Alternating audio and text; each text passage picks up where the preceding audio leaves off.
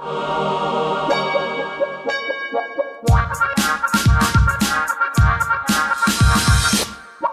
Sniffer.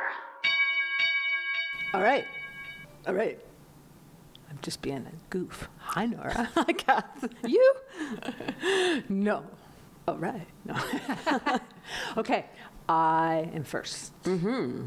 This is an interesting story. Yeah, well, it's something I got from The Guardian, actually. And it's about, well, you know how way back, gosh, feels like it was a million years ago now, but remember Google digitized all those books? Mm-hmm. Yeah, okay. I was like, oh, isn't that nice? I thought so, didn't you? Preserving the world's libraries. And they had, there was a whole complicated back and forth with publishers and all that stuff. Yeah, and so they did it. And I thought, Google is so good compared to mean old Apple. And then now I'm having some different thoughts because what Google is doing with some of those digitized books is they are using specifically genre books or novels to teach AI how to use language, mm-hmm. which I thought was really interesting. And they were saying that the reason being, especially with things like romance, is that there's such a specific way that, let's say, 14-year-old girls talk. Mm-hmm. And so the robots or the AI, it can learn all the different possible ways that a 14-year-old might think. Mm-hmm. So the idea is that if you're engaging with a chatbot or something, it's going to be a more natural conversational discussion. Yeah, exactly. So I thought that was really, really cool and at first, but then I looked at it and then I went, oh, wait a minute. No, the real story here is that Google has a lot of money. And this isn't to read. They're using this to teach their AI, and mm-hmm. they're not giving the authors any dosh at all. It's all for free, mm-hmm. For their Google libraries. Mm-hmm. What did you think? I mean, first of all, right now it's a research project, so they're not technically making any money off of it now, but presumably that is kind of the future, right, is that kind of thing. The first thing I thought was, this is just what's going on with the database gold rush, because we have these two things going on of all of us pumping out enormous amounts of data, and at the same time, we've had this kind of revolution in artificial intelligence where AI is learning based on being fed these enormous, enormous data sets, right? It's not so much the programmer giving the AI a set of rules to follow. It's like, okay, observe the patterns in these enormous data sets. And so in this case, it's professional authors' things. And, certainly, I mean, you and I are authors. You can think about like, well, is that really fair that you're using our sweat equity to make something that's potentially very profitable? But it is kind of an extension of what's happening with all of us, right? That all of that data that we're pumping out about all of our speech habits and all of our text that we're entering is potentially a corpus of data to be harvested for use in AI, it seems to me. I haven't really checked into the terms of service agreements of all these things, but I mean, at least you could argue that if I'm using something like Facebook or Google, that I'm getting something in return, which is the free use of these services. Yes. Whereas as an author, you're not really getting anything out of the deal, right? You're just going into this big database. So, it was a very thought-provoking kind of thing. But I thought it was so smart to use genre fiction to teach robots how to talk. What's the reason for using, like, romance novels or whatever? Why? If you're talking about detective fiction, there's specific speech patterns. Right. So the robots, and I know I should probably say AI, but I like to say robots. So we'll just always say robots. Terminator. There's all these different types of speech patterns that you could pick up if you were reading Raymond Chandler right up until, into today, Carl Hiaasen or something mm-hmm. like that. Different kinds of speech patterns that they would use in that particular kind of genre fiction. But there's tons of them. Mm-hmm. So they can pick up all those different patterns. And it's the same way, I love you, Bob. Oh, Susie.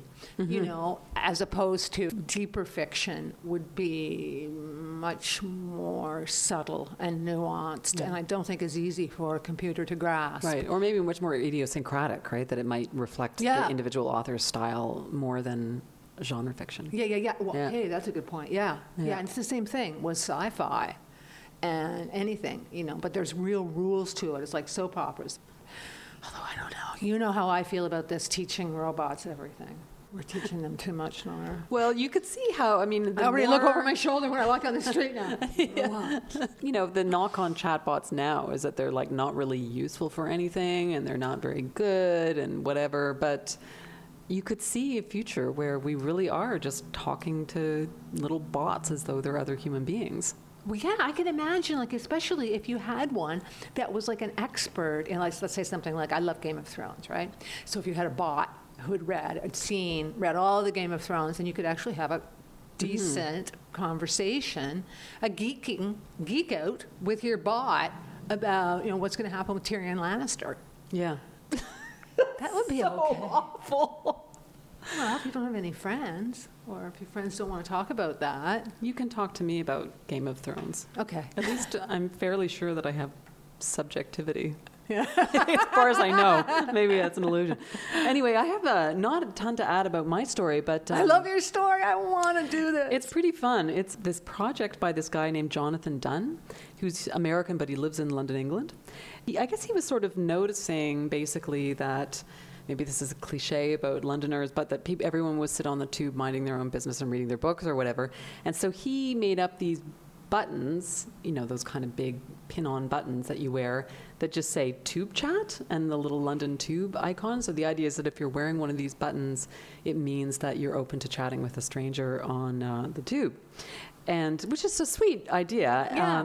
But then the thing that was really funny... One's a tube punch? What? Tube punch? Wow. But the thing I found so funny about it was the reactions that people had. There was a lot of negative reaction, but the character of it was this very typically dry English humor, which was sort of self-mocking at the same time.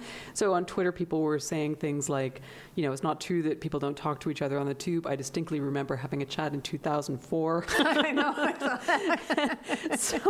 And then people started making these like gag buttons that were riffing on the main thing, the tube chat thing. So somebody made one that was, wake me up if a dog gets on. So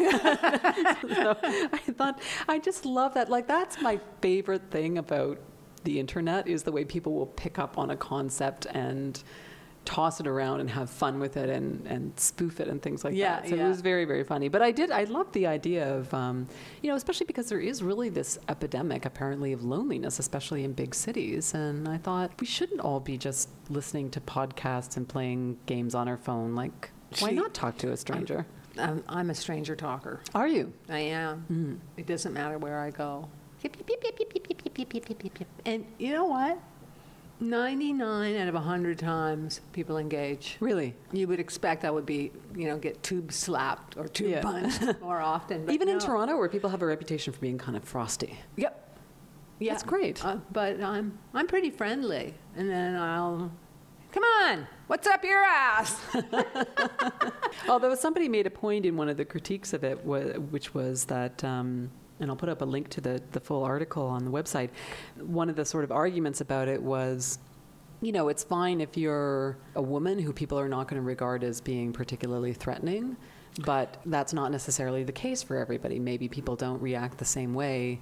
I mean, I would definitely react more positively to a woman talking to me than a man because I would assume that, you know, like you just assume that they're trying to pick you up. Or they make the point about, you know, prejudice. What if the person is a, you know, 6'6" African-American guy? Is that person going to have the same kind of reaction or whatever, which is a valid point. I'll talk to anybody. You're a friendly gal. I am.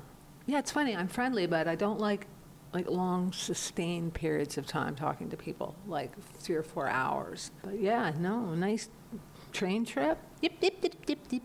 Then you leave and... You've just had a great correspondence with another human being. That's great. That's why we kept the sniffer to 10 minutes, because after that it's like, I'm bored. I'm bitchy. I've had enough. I want to go and drink now. It's time to eat. We do have a picnic on the way this evening, so that should be fun. Okay. So come to the website for links to these stories and more, thesniffer.net. Yes, and if you're so inclined to give us a little, hey, we like these guys on iTunes, we'd appreciate it. That would be lovely. Or check out the links on your phone. Bye-bye. Yeah. Okay, thanks. Let's eat. Yes.